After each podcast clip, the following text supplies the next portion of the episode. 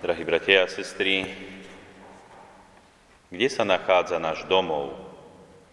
Myslím, že každý z nás by sme vedeli hneď z pamäti povedať adresu svojho bydliska, či už trvalého pobytu, alebo ja svojho prechodného pobytu. Čiže jednoducho otázka, kde bývame, kde sa najviac zdržujeme a konec koncov, kde sa cítime asi najlepšie, tam sa nachádza náš domov. A o domove hovorí aj svätý Apoštol Pavol v dnešnom druhom čítaní Korinskej církvy. On hovorí také zvláštne slova alebo také zvláštne prirovnanie, keď hovorí, bratia, sme stále plní dôvery a vieme, že kým sme doma v tele, sme vzdialení od pána, lebo žijeme vo viere a nie v nazeraní. Svetý apoštol Pavol prirovnáva náš domov k tele. Čiže ak náš domov je telo a raz naše telo zomrie, čo je faktom, tak prídeme aj svoj možno dočasný domov. Je to také prechodné bydlisko. Ale potom máme prísť do skutočného domova, ktorý nebude už v podobe viery, že veríme, ale v podobe nazeraní, že už budeme vidieť doslova z tváre do tváre. A tak celé dnešné Božie slovo nás chce upriamovať na túto skutočnosť nášho skutočného domova, skutočný domov v nebi. Božie kráľovstvo, ktorými začína Pán Ježiš aj dnešné podobenstvo. Keď hovorí, s Božím kráľovstvom to bude takto. Pán Ježiš málo kedy hovorí doslovne, že veci väčšné alebo veci duchovné sú takéto alebo onaké. Čiže Pán Ježiš nehovorí nejak presne definované, pretože by sme to asi nepochopili. Alebo ľudia iných kultúr, iného času by to len ťažko pochopili. Preto Pán Ježiš hovorí v podobenstvách, a to dnešné podobenstvo s Božím kráľovstvom je také trošku zvláštne. Keď hovorí, že Božie kráľovstvo je semeno, ktoré človek zaseje a ono rastie.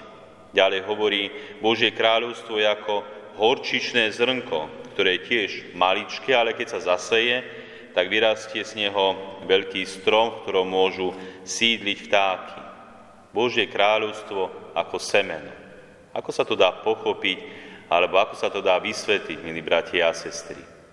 Určite Božie kráľovstvo je v tom pravom slova zmysle všetko to, kde sa nachádza Boh. Tam, kde je Boh, tam je Božie kráľovstvo.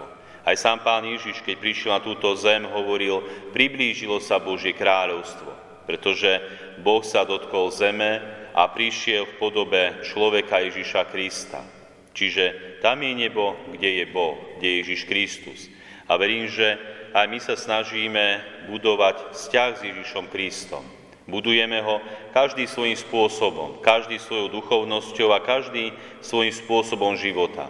A je to ako také semienko, ktoré človek dostáva už pri narodení alebo pri krste. Keď je pokrstený, dostáva také semienka Ducha Svetého. Stáva sa Božím dieťaťom, je oslobodený od hriechu a doslova je do ňoho zasiaté.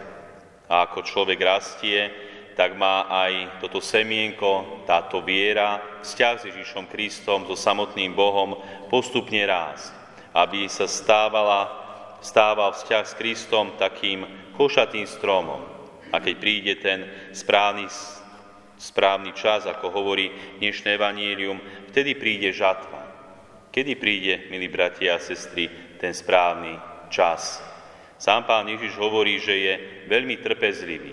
On je trpezlivý, aby sme v tomto našom živote vybudovali tento vzťah s Kristom. On je trpezlivý a dáva každému šancu, dáva mu čas. Niekomu možno dlhší, niekomu kratší, ale všetci máme čas, aby sme to semienko, aby v nás to semienko alebo to horčičné zrnko vyrástlo. Aby sme prišli k žatve, kedy bude bohatá úroda. A tak, milí bratia a sestry, teraz sa nachádzame iba v dočasnom domove. Niekomu sa možno žije ľahšie, šťastnejšie, niekomu sa možno žije ťažšie, má ťažšie alebo väčšie problémy v živote, kríže, ťažkosti. A veľakrát zaznieva tá otázka, prečo, Pane Bože? Prečo na mňa dopúšťaš tieto bolesti a ťažkosti? Prečo musím takto v živote trpieť? A jedna z odpovedí môže byť aj tá, aby sme sa tu na zemi veľmi nezabývali. aby nám nebolo veľmi dobre a šťastne v tomto dočasnom domove, aby sme sa nebáli odísť do tých skutočných príbytkov, ktorými sú až nebeské kráľovstvo. Pekný príbeh sa odohral v roku 310. V tomto roku videl rímsky dôstojník Hadrian kráčať kresťanov na smrť a nemohol pochopiť, ako môžu mať úsmev na perách, veď idú na smrť, idú ich zabiť, idú ich mučiť. A pýtal sa ich, akú odmenu čakáte za tieto hrozné muky, ktoré tak pokojne znášate? Odpoveď znela, čo oko nevidelo, čo ucho nepočulo, čo ľudský, čo človeku ani na um neprišlo. To očakávame. Očakávame Božie kráľovstvo.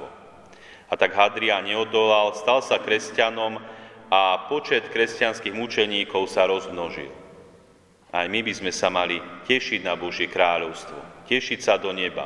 Aj keď možno nám Pán Boh požehnáva tu na zemi, čo je dobré, vždy by sme mali pamätať na to dôležitejšie. Tak ako matka svätého Klementa svojmu dieťaťu v mladosti často hovorívala tieto slova. Hovorila, syn môj, to, o čo tu ide, je väčší život. Naozaj to, o čo by nám malo ísť tu na zemi, svojim životom, aj svojimi krížami, svojim zapieraním, svojim bojom, by malo byť väčšné kráľovstvo, väčší život, nebeské kráľovstvo. Tak sa snažme, milí bratia a sestry, aby sme naozaj ten svoj život prežívali tým spôsobom, aby sme sa aj tešili na nebeské kráľovstvo, nebáli sa odísť do nebeského kráľovstva a nakoniec sa tam všetci stretli.